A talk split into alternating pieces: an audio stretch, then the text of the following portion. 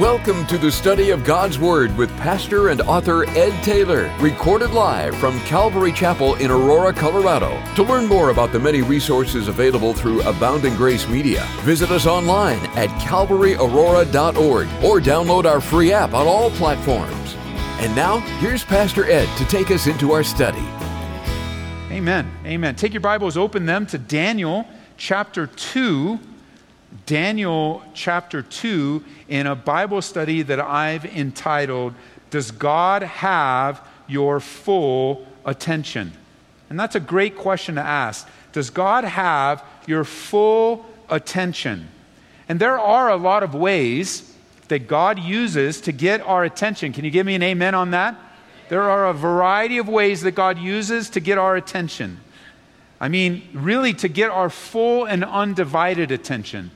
Not just times where we turn our attention to worship Him in church or we turn our attention through our Devo life, but through life circumstances, God is drawing us into deeper relationship with Him to get our attention. And I believe God wants you to be reminded today that He wants your full, undivided attention. He doesn't want you listening to this world more than you listen to Him. He doesn't want you influenced by the winds of culture and the fads and the trinkets of this world. He, he doesn't want for us to be more influenced by social media than we are by the Word of God. He wants us to trust His Word, to read it, to receive it, to act out upon it. And He uses a variety of ways. I can't help but remembering that in an arid desert, there was this little bush all lit up with fire. And as this bush was on fire without burning up, what happened to it? It began to talk. Now, wouldn't you think that a talking, burning bush would get your attention? I think it would. Although it was unique to Moses, it was the tool that God used to get his attention in the moment. I think of the prophets of Baal, the false teachers, the false prophets, as they receive a stunning message from God up on Mount Carmel as fire came down from heaven. If you go to Israel with us, we will take you up to a plateau on Mount Carmel. And it's a glorious time to think of how God used that very area on more than one occasion to get the attention of his people. I think of Saul of Tarsus. He's headed down the road toward Damascus, ready to destroy as many Christians as he can thinking that he was doing God a service, and yet it was God who shone this bright light and introduced Jesus Christ, introduced himself personally to Saul of Tarsus, and radically, forever changed his life. There are a lot of ways that God uses to get our attention. I mean, one of the most dramatic and funny ones in the Bible is, and it happened with our friend Balaam. Some of you are familiar with the true story of Balaam. He was on his way to betray God, this prophet. If you want to jot it down, it's, well, let's turn there. Stay in Daniel, go to Numbers chapter 22, and let's look for a moment at this unusual story, true story of Balaam and how God spoke to him. Notice in verse 1 Then the children of Israel moved and camped by the plains of Moab, Numbers 22, way back to the left. They, they camped in the plains of Moab on the side of the Jordan across from Jericho. Now, Balak, the son of Zippor, saw all that Israel had done to the Amorites. And Moab was exceedingly afraid of the people because there were many, and Moab was sick and with dread because of the children of Israel. He goes on to ask for a, uh, for a prophet. He asks that he calls for Balaam, which was a, he was a prophet of Israel, to curse the Egyptians to fight on his behalf, but God told him no.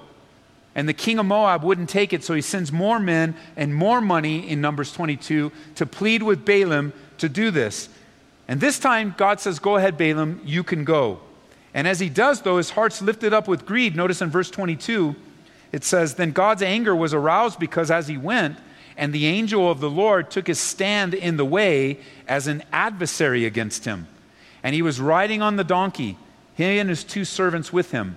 Now the donkey saw the angel of the Lord standing in the way with his drawn sword in his hand, and the donkey turned aside out of the way and went into the field.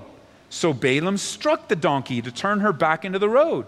And the angel of the Lord stood, verse 24, in a narrow path between the vineyards, with a wall on this side and a wall on that side. And when the donkey saw the angel of the Lord, she pushed herself against the wall and crushed Balaam's foot against the wall. So he struck her again.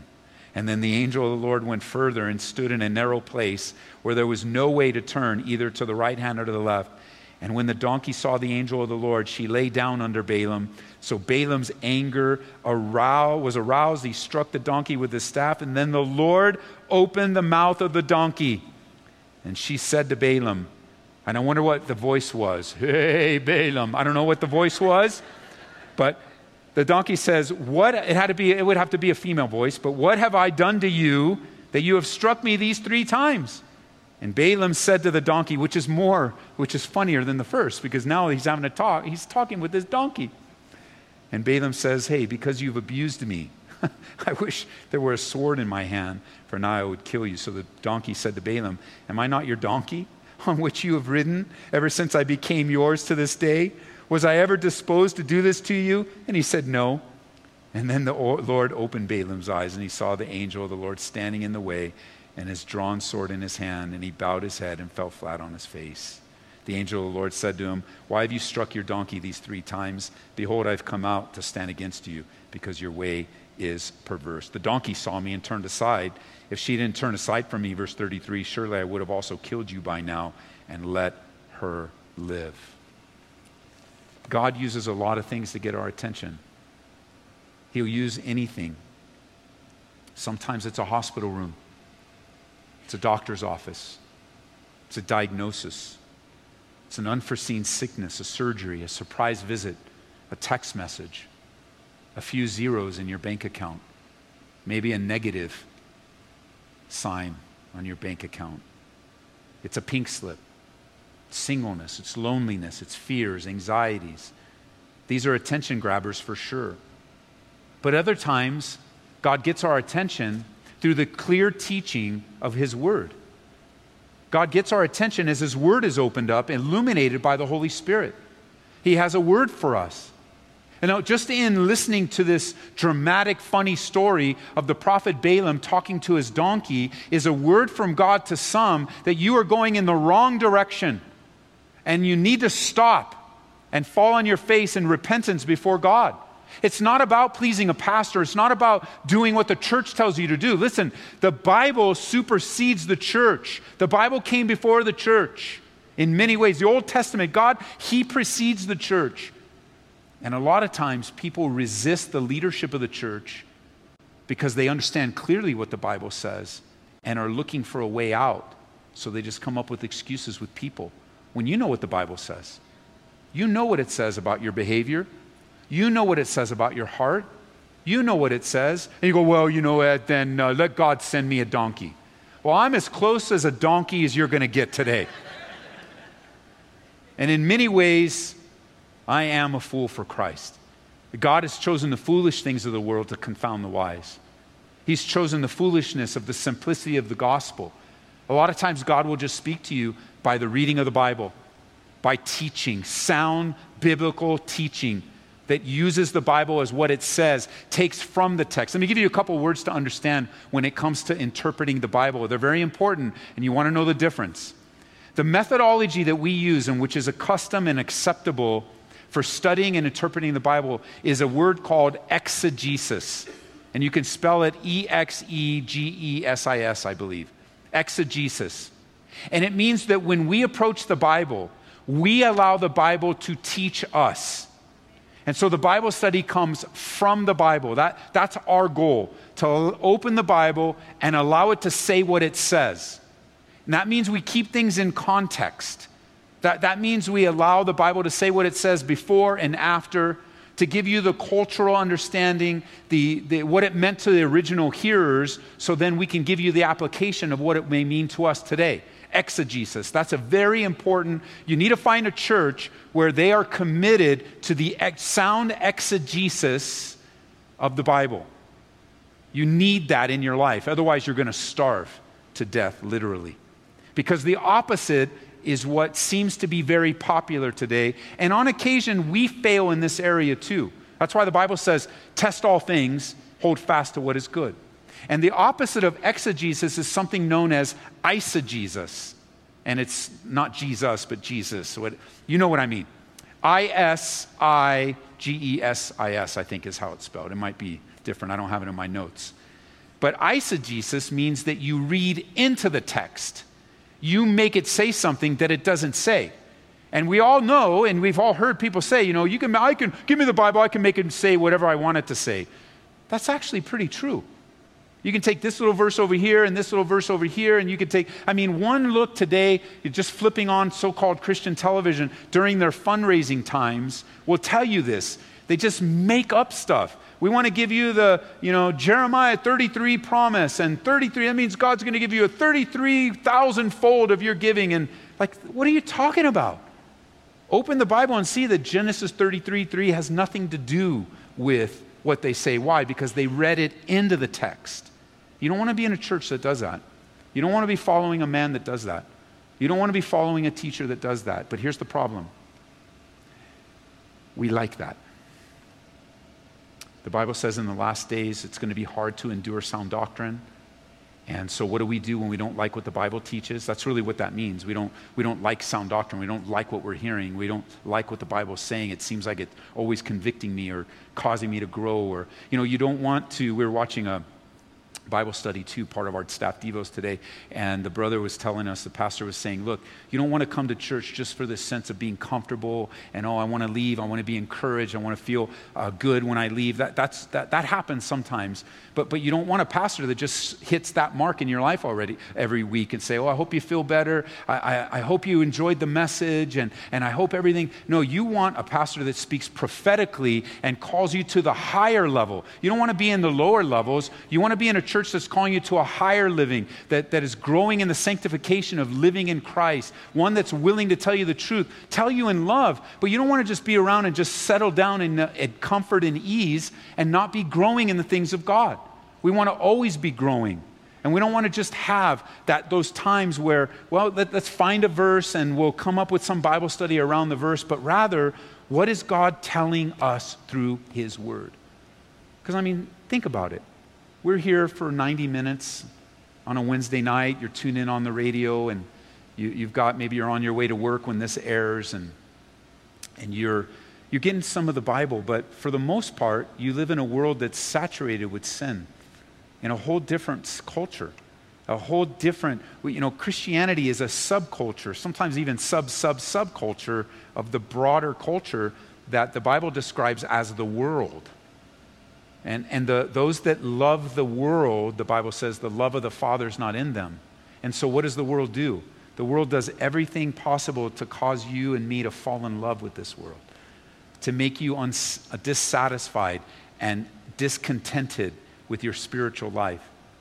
And you don't endure sound doctrine. And you start, the Bible says in those last days, when you don't endure sound doctrine, then we start to raise up for ourselves teachers that will scratch that itch and then we ultimately, we're the ones that lose. Our families are the ones that lose. And the kingdom loses. And it's not the will of God.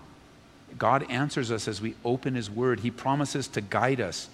The Holy Spirit, Jesus promised when He sent the Holy Spirit in John 16 that the Spirit of God will guide us. Some of you are looking for guidance today. God promises you to guide you, that the Bible will open up to you.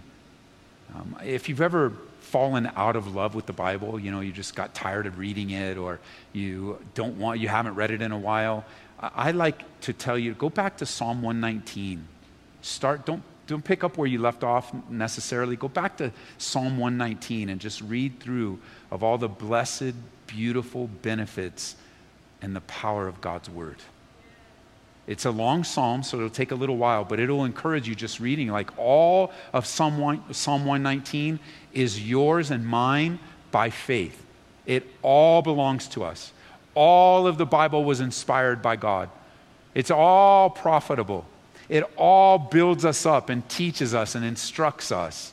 And, and our church, my commitment as a pastor, is to continue as long as I possibly can teaching you the Bible verse by verse, asking God for wisdom for our church, while asking God for wisdom that everyone's connected to our church, for the broader church, that I might be more prophetic in our teaching here, not less prophetic. That there'd be more stirring up, not less stirring up.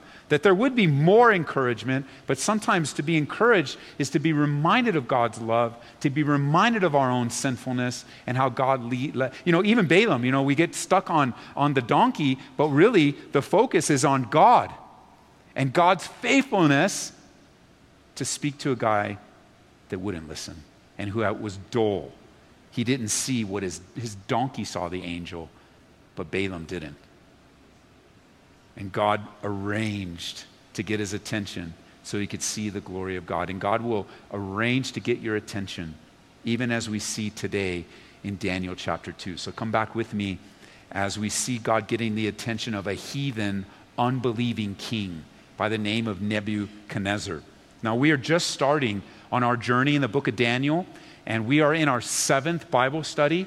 So, if you're just joining us, we've had six studies preceding this, and it started in verse 1, chapter 1, with two introductory Bible studies laying the foundation and groundwork and background of Daniel, and then we jumped right in. So we're starting a new chapter today. So come with me, Daniel chapter 2. I'm going to read from the New Living Translation as that becomes uh, the text that we use to study it. So, verse 1.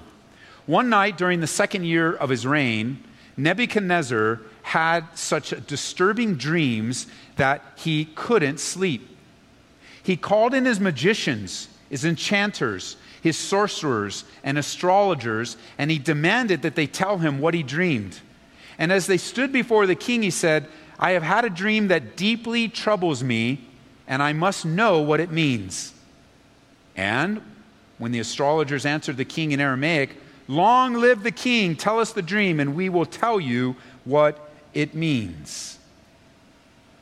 We are in the time of the captivity of Daniel and his friends, being trained in the kingdom of Babylon.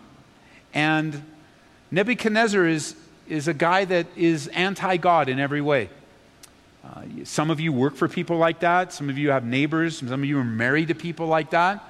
Some of you have friends, family that are just anti God.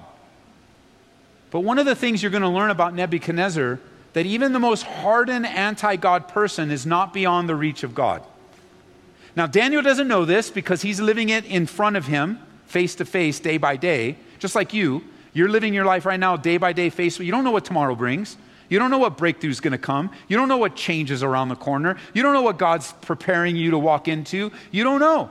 You're living life today, so you're learning to abide in the moment because you never know what God is going to do. He, he's always working and always on time. He's always working in our lives, delivering to us exactly what he wants in his timing. And so Nebuchadnezzar doesn't know. He's just living a hate filled life. Daniel doesn't know the end, but he's learning to live faithfully. And remember, jot this down in 2 Peter chapter 3 verse 9. God is willing and wanting to speak to anyone that will listen. God's voice goes out to anyone who will listen. His voice does not simply go out to the elect. Jesus died for everyone, and his voice goes out to everyone. 2 Peter chapter 3 verse 9. The Lord is not slack concerning his promise, as some count slackness, but is long suffering toward us, not willing that any should perish, but that all should come to repentance. And I, I often think of this passage when I'm praying for leaders and I'm praying for rulers. I'm praying for government officials and authorities. And in the book of Titus, in Titus chapter 2, verse 1, he, Titus is told by Paul, he says, But as for you, speak the things that are proper for sound doctrine. The older men be sober, reverent, temperate, sound in faith and love, in patience. And the older women likewise, that they be reverent with beha- in behavior, not slanderers, not given to much wine, teachers of good things that they admonish the young women to love their husbands, to love their children.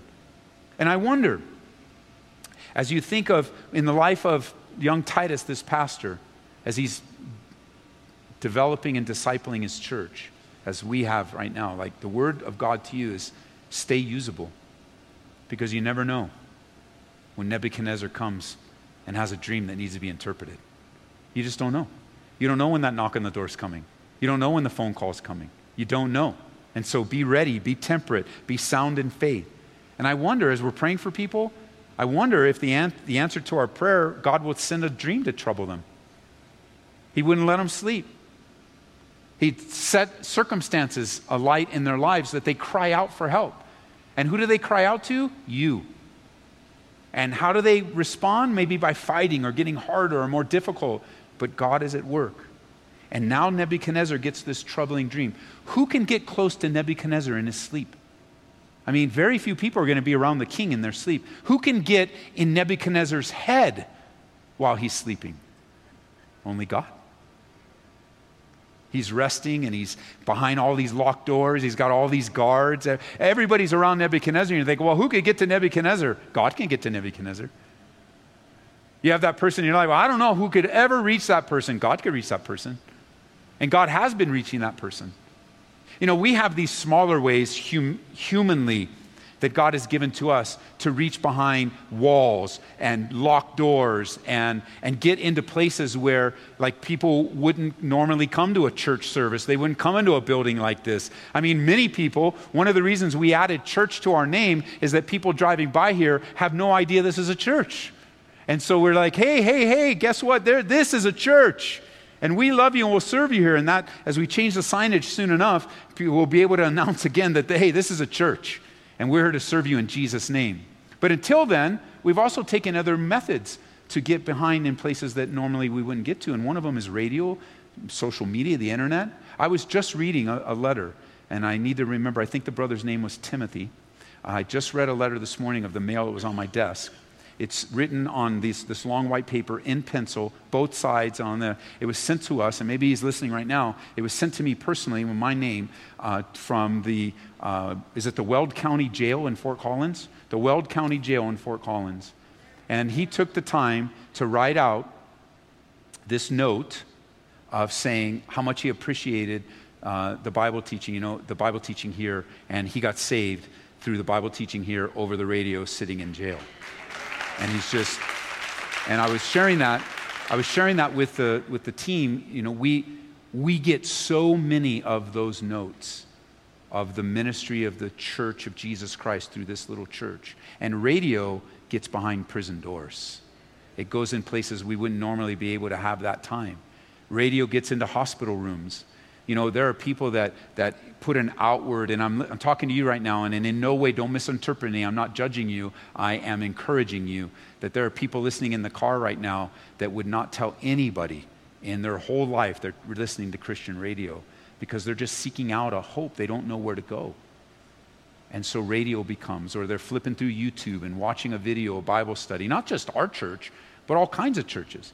And why we're trying to maximize the ability to get the word out because you may have given up on someone, but God hasn't given up on them.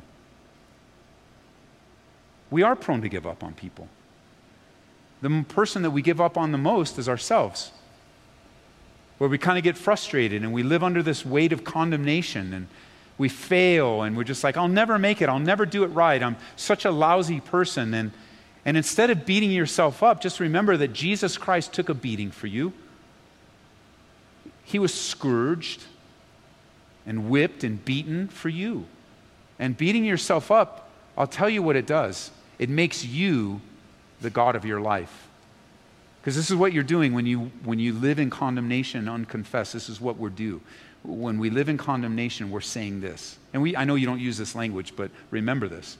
You're saying, if I was God, I wouldn't forgive myself. And so therefore, I won't. And you become the center of attention and you become your own God, little g. You know, there's a word for that. There's a Bible word for that. You know what it is? Idolatry. We think of idolatry, little uh, statues on our dashboard, or you know, the you know uh, paintings you bow down to, putting food next to a Buddha statue, and that's that's all idolatry. But idolatry really is running to someone or something for peace and satisfaction, because even though condemnation is not fun, even though condemnation is kind of a burden, it does give you a peace and gives you this false sense that you're in control. and that makes you feel good. Isn't that weird? Sin makes you feel good. Why would everybody live under the weight of condemnation if it didn't make you feel good? And so, as you come to that place, not too long ago we did Bible studies on this, so they're on the app, but not too long ago we were reminded there is therefore now no condemnation for those that are in Christ Jesus. That is the way to get out from under the weight and burden of your sin and all the consequences that come with your sin and all of the mistakes that you've made, and all of the bad things you have said, and all the consequences you are currently enduring have been removed. The weight and burden has been removed by the blood of Jesus Christ.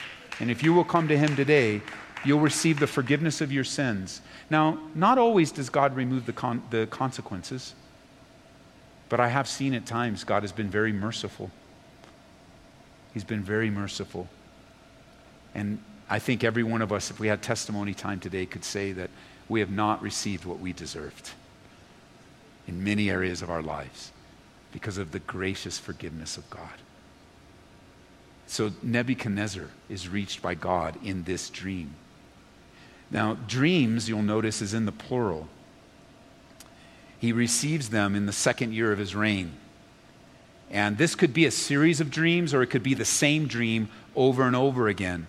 But finally, they get to him, and he couldn't take it anymore. Now, in your Bibles, right in, the, uh, in verse 3, circle the word troubles. Troubled. And right next to it, disturbed, pushed down, beaten persistently. These dreams caused him some deep emotional disruptions. These were not merely the dreams of watching a bad movie before you go to bed or being scared by something you saw on television. These were deep seated, God given dreams. They were no ordinary dreams, they came from God Himself. Verse 5. But the king said to the astrologers, I'm serious about this. If you don't tell me what my dream was and what it means, you'll be torn from limb to limb, and your houses will be turned into heaps of rubble. But if you tell me what I dreamed and what the dream means, I'll give you many wonderful gifts and honors. Just tell me the dream and what it means. Now, in our next study, we'll look at this a little bit more in depth. But for now, understand that Nebuchadnezzar is a tyrant filled with wrath, or what we would refer to today as an angry man. An angry man. The kind of man that would harm people, kill them, to exert his control. Maybe today you would describe a man like this as, uh, on a lower level, of course, not to the place of murder, although I think many angry, wrathful men murder in their hearts, and women, by the way, have this murderous rage in their hearts. It's a big problem in the body of Christ. It's not okay to be an angry man. It's not okay to be a wrathful woman. It's not okay to say, well, you know, it's just how I was raised. You know, that, that's just my background. That's the kind of temperament. That's my personality. You know, I'm a particular, I'm from a particular country. Or I've, no, no, that's no. No, because when you were born again, you were, became a new creation. And now outbursts of wrath are literally sins against the fruit of the Holy Spirit. It's your choice. I'm not talking about normal things where we get angry. We all, and there's even righteous anger. But for those of us that grew up with anger problems, we don't mess around with righteous anger because, hey, just let the Lord do it. Just let the Lord do it. Just, just allow Him. He's the righteous one. And, and so we'll look at that in depth uh, next time. I'll develop that. But for now, just understand that's Nebuchadnezzar. He's the kind of would punch a hole in the wall, throw things, scream around. He would be known as an abuser today. Uh, he'd be thrown in jail. You call 911 on him, although he's in a place of authority. But he's an angry man. And this is an area that destroys lives. So God gets this angry man's attention in his sleep. And he calls for those that he trusts. And look who he calls. He calls magicians. These are the sacred scribes, the, the astrologers, the sacred scribes. The, um, they were also whisperers of secret mysteries. We have sorcerers, which were basically ancient witch doctors of the day. The wise men are the priests. Uh, and you can see back in verse 2, the command was to call magicians, and I'm reading from the New King James, astrologers, sorcerers, and the Chaldeans to tell the king his dreams. And so you've got sacred scribes, people they trusted, men of wisdom, uh, whisper of secret mysteries, you know, the astrologers. I don't know how popular it is today, but You know, years ago, the astrology was really popular. You know, what's your sign? And, and what, is it, what does it have to say about me? And, you know, if you're this particular sign, then you're this particular temperament. And then I read they did an experiment of sending the same exact horoscope to 100 different people, but said it was written for you specifically. But it was the same one to 100 people. And almost everybody wrote back thanking them for the exact accuracy of that horoscope. Because there's that natural tendency for us to respond to autosuggestion. And this area of occult is nothing to mess around with, it's real. I know it doesn't get portrayed as, you know, it even gets portrayed as kind and nice, but the occult is real. The devil is real. And he deals in the areas of darkness. And there is a greater rise, and you'll see this in every culture. You will see an increase in drug use that is corresponding with an increase in occultism and mysticism. They go together. Drug use opens the gateway to darkness. It deadens your senses. That's why the Bible over and over again says, man, be sober, be vigilant, be ready. There's a rise of occultism and witchcraft and black magic and neo paganism and even paganism itself rules the day. It is the popular thing. TV shows, movies, books, websites, social media, filled with this stuff. Why? Because it would be easy for us to stand and, and be, be critical of the darkness of our world, but that wouldn't, that, that isn't what God has called us to do. God has called us to turn the light on in darkness. And I believe what we're seeing in the rise of, of all of the the, the things that are destroying people's lives is just reminding us that there is a spiritual thirst and hunger in the people of this earth. Don't you remember when you were hungry and thirsty spiritually? Has it been that long that you forgot how hopeless your situation was? Now, I know some of you listening, you grew up in a very godly home and you were raised the right way, but you have to then take that illustration and you have to translate it into all the sinful temptations that you had to resist and how hard it was and how alone you felt and how you felt like there was nobody else around you that believed like you and you just felt like so alone. So why not just do it? Because you got the pressure. And why not just take that first hit? Why not just take that first hit on the vape and you're not even knowing what it's in? Just take the pill. Just, just go this way. Just follow us. But you're not alone. We're not alone. God has reserved many people that follow him today. You can just look, take a minute, look around the room. Don't forget what this is. This is Wednesday night, folks. Wednesday night. Wednesday night. Most of your friends and family, you know, people that they're, they're hanging out somewhere else. But you're in church. Why? You're in a building, really. You are the church. But why? Because you want to fall in love deeper with your Lord and Savior, Jesus. You're not here to follow some rule. You're not here because you have to be here. You don't have to be here. I don't have to be here. Well, I guess I do, but you don't have to be here. I don't, you know, we, we, we, we press in to the things of God because we love Him. And the more we love Him, the more we want of Him. We want to grow. We need this. One of the reasons why there was a season where many churches had Sunday night services. Most churches don't have Sunday night services. But do you know there's also a trend where just a few years ago, many churches had midweek services, and now a lot of churches don't even have midweek services anymore. There's a variety of reasons for that.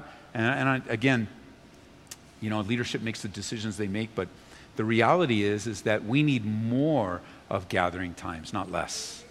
We need to be encouraged more, not less.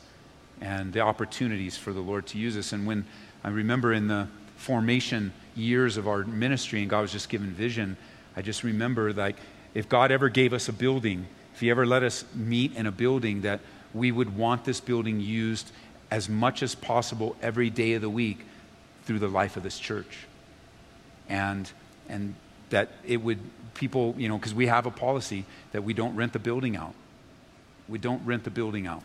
Our building, we, we are not in the building rental business. And so our building's not for rent.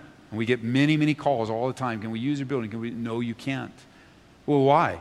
Because we're using it. We're using it for the gospel of Jesus Christ. We, if we have an empty room, we're praying for an empty room to be used by the God. And I know there's, a, there's, a, there's that opportunity to reach the lost, to reach, and that's great. And we have opportunity to do that by My responsibility is to teach you the Word of God so that you might be built up, so you could do the work of the ministry. And it's not just about gathering to a building, but it's about you every day going out into the community and being the salt and light. And so, fortunately, even with the school here, not only does the building used all the time, but it gets beat up pretty bad. And you look around and go, man, that's broke, that's broke, that's broke. We'll fix it soon enough. But I bet you that thing that got broke was a kid, one of your kids. You will get an email soon enough. So we've got cameras all over the place. But it was your kid on the property running around doing what kids do in a break time that they weren't in class learning about Jesus Christ. So, can we have break, broke things around the building? You bet we can, because the building's getting used. And, and so we'll fix things and clean things as fast as we can. But it's not about a clean, this isn't a museum. This is the church of Jesus Christ. And it's to be used by the people of God and to be filled by folks that are getting saved and being changed.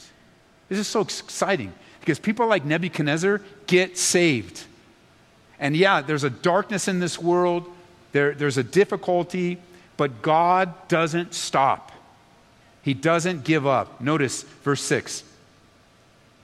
But if you tell me what I dreamed and what the dream means, I'll give you many wonderful gifts and honors. Just tell me. And they said again, Please, your majesty, tell us the dream, and we'll tell you what it means. And the king replied, I know what you guys are doing. You're stalling for time because you know I'm serious when I say, if you don't tell me the dream, you're doomed. So you've conspired to tell me lies, hoping I'll change my mind. But tell me the dream, and then I'll know that you can tell me what it means. This is, this is wisdom. This is wisdom from Nebuchadnezzar because the king can't sleep. He calls for his wise men. They aren't, they aren't wise after all because they can't help him because they don't know the dream. They can't help him. You tell us the dream, then we'll help you out. And Nebuchadnezzar, no, no, if you really, if you really are who you say you are, you tell me the dream and tell me what it means. And then I'll know you or really know what you're talking about. And it's just like the lies of this world, you know. You go to the world for help, and they say they know, but they don't know. I mean, another thing that burns me so much of these guys that, and gals now, is a popular gal on TV that says that she can talk to the dead. Man, that ticks me off so bad. Such manipulation. Such, ugh, it doesn't even have words. If your loved one died in Christ, they are safe, secure in the presence of Jesus Christ right now. You don't go to some astrologer or some gal that's got a TV show or charging you money, uh, and, and it, it's all so fake it's all just kind of guessing and walking along, watching your, they're ex, you know what they are, they're experts in body language.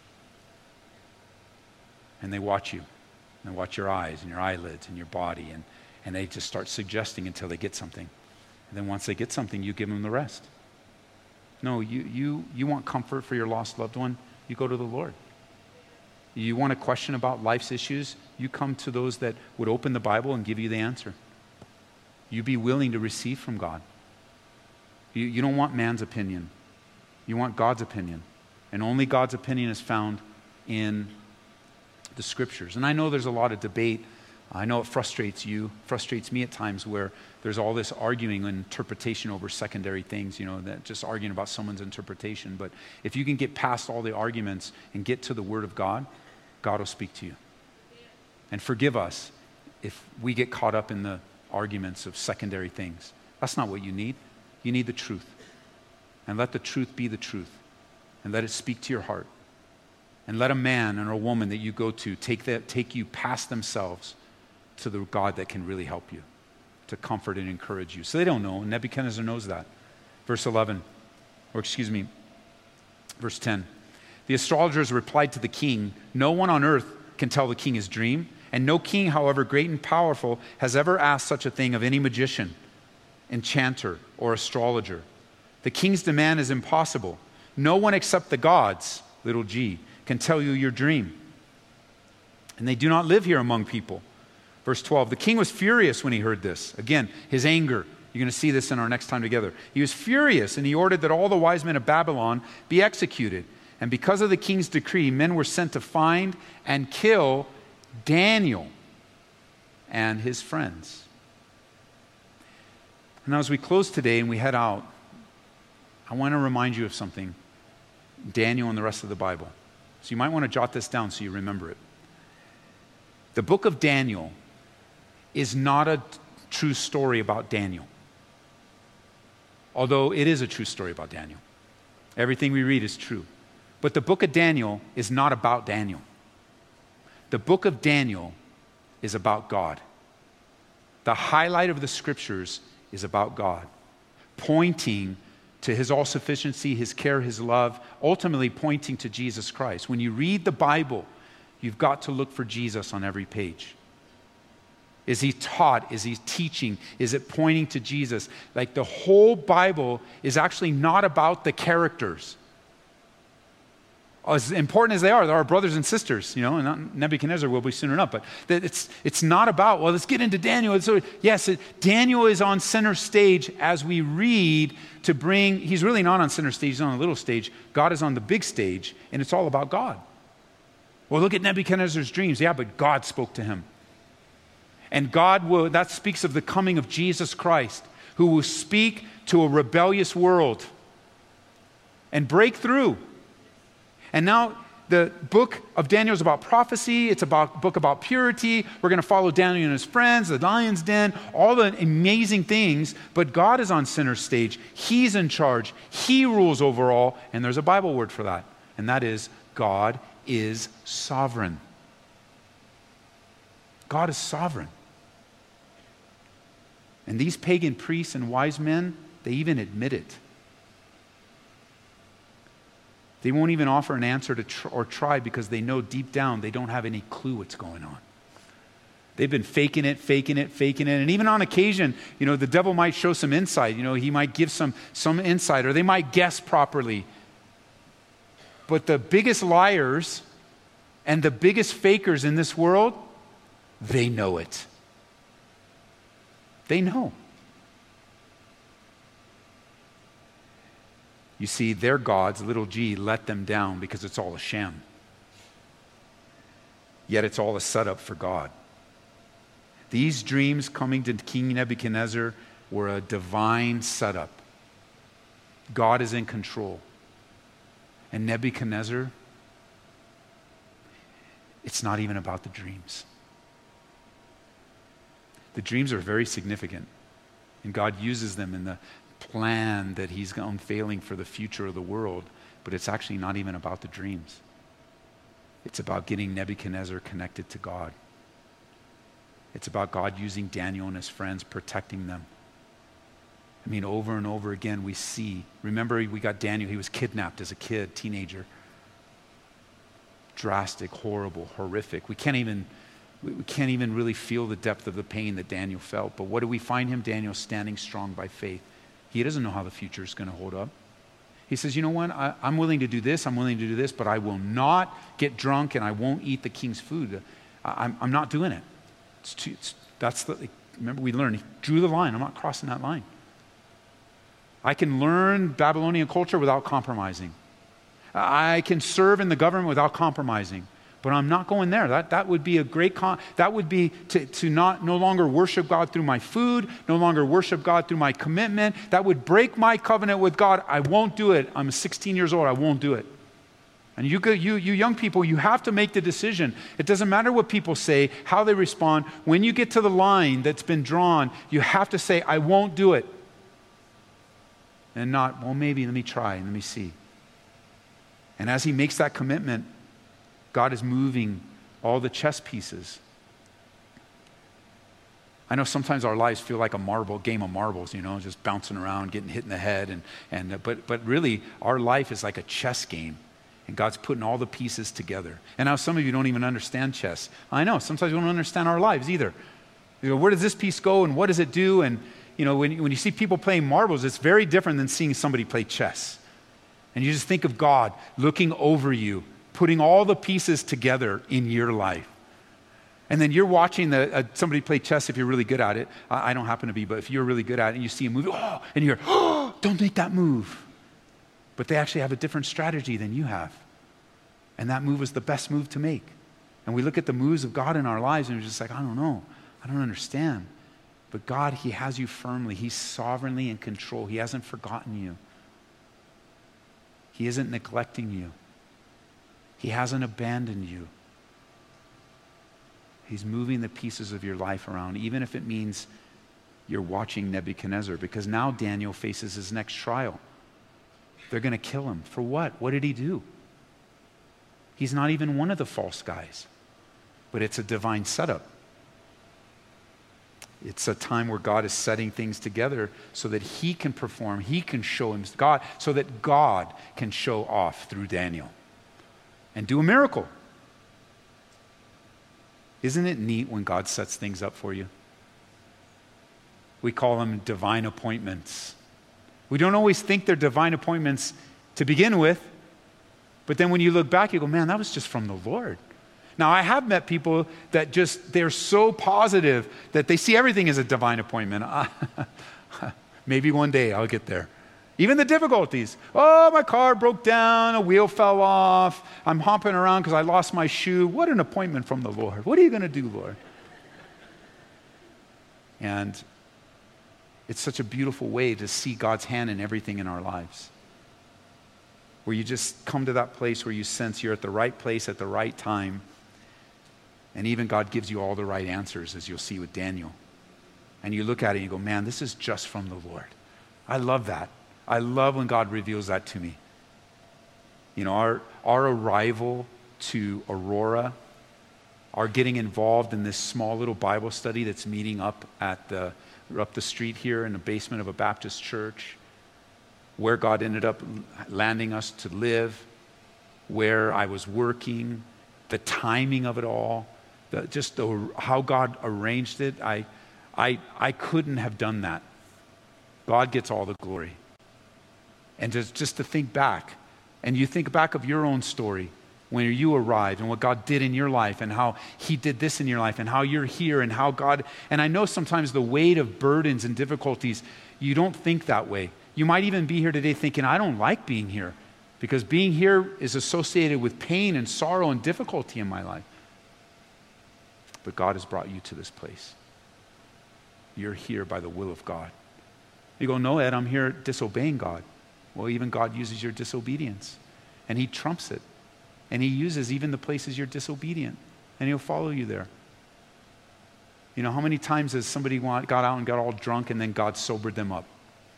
They're like, man, I wasted all this money and now I'm all sober. Yep. because God loves you and He's pursuing you and He cares for you.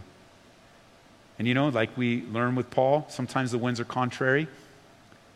Sometimes people are against us. That's part of Acts 27, where the majority want to get, you know, come against Paul.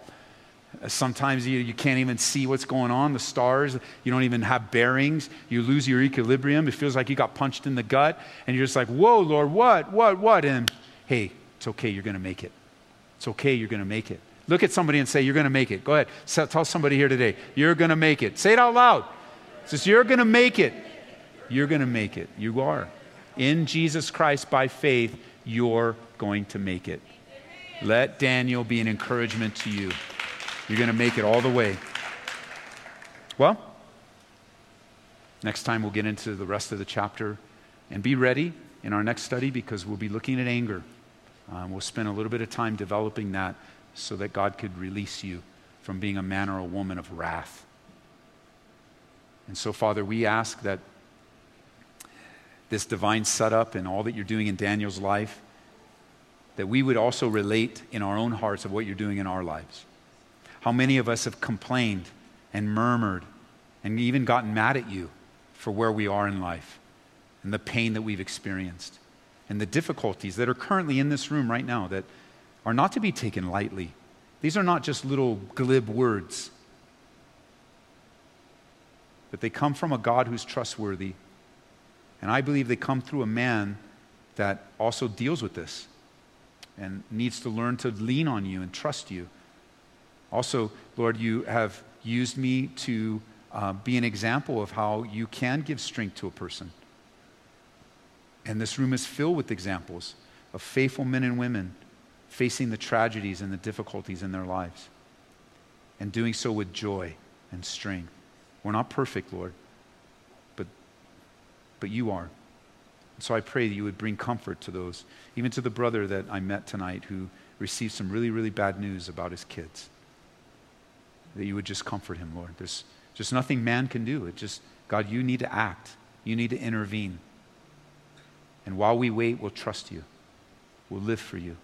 We'll be passionately pursuing the lost, loving our neighbor, serving them, encouraging them.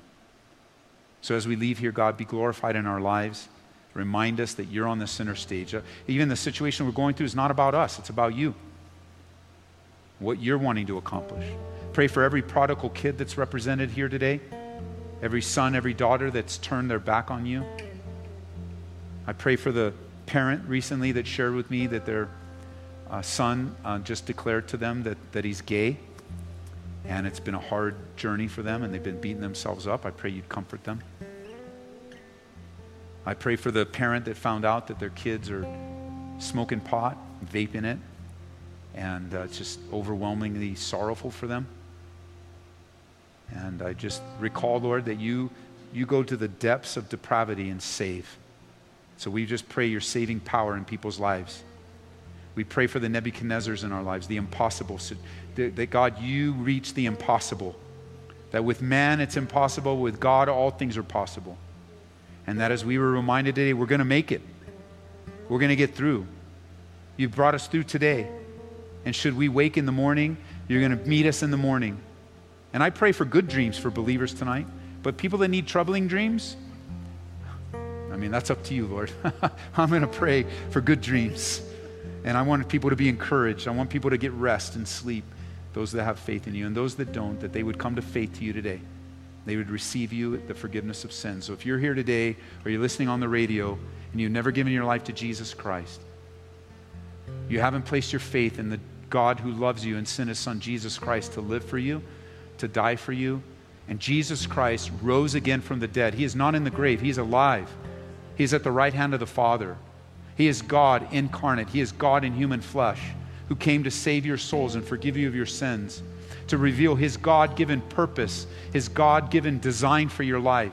Your destiny is in Jesus Christ if you will come to Him and you will turn away from your sins and devote yourself to following Him. So if you're here today and say, Ed, that's my life. That's the freedom I need to celebrate forgiveness of my sins. Would you stand to your feet? I want to pray with you that today would be the day that you dedicate your life to following God by accepting Jesus Christ into your life. Is there anyone here that say, That's me, Ed? Oh, I want to be a part of it. We get to be a part of it. It's such a glorious day. I know that there are those listening on the radio, so we'll get to you in a moment. But for those in the room, maybe downstairs, but here now.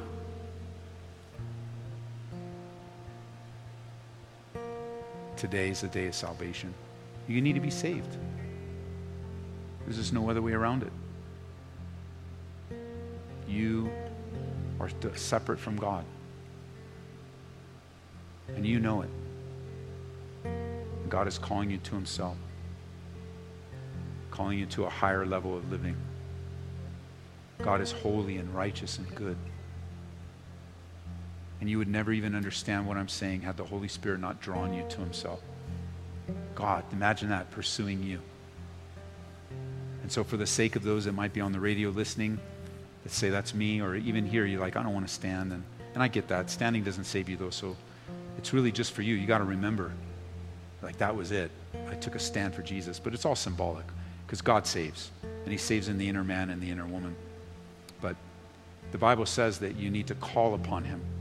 Whoever calls upon the name of the Lord shall be saved. The Bible says if you believe, you confess with your mouth the Lord Jesus, and you believe in your heart that God raised him from the dead, you shall be saved. So I want to give you a chance to do that. You could say, you could talk directly to God and say, God, I admit that I've sinned against you, and I ask you to forgive me of all of my sin. I believe you sent Jesus Christ to live for me, to die for me, and I believe Jesus rose again from the dead to save my soul. And I dedicate my life to following you from this day forward turning away from my sins, laying them before you, God, and trusting you with the remainder of my life. I'm sorry it's taken this long. And Father, I know anyone anywhere that calls upon the name of the Lord shall be saved. So I pray for those that would call upon you today, near or far, that you would meet them where they are, transform them, that it would be real and genuine and sincere. And for the rest of us, we get to rejoice in the ongoing work that you have done. You're not done with us. In Jesus' name, amen. We pray that you've been encouraged by this Bible study delivered live from the sanctuary of Calvary Aurora. For prayer or a copy of this study, call us at 877 30 GRACE. That's 877 304 7223. Or visit us online at calvaryaurora.org. Be blessed as you worship Jesus this week.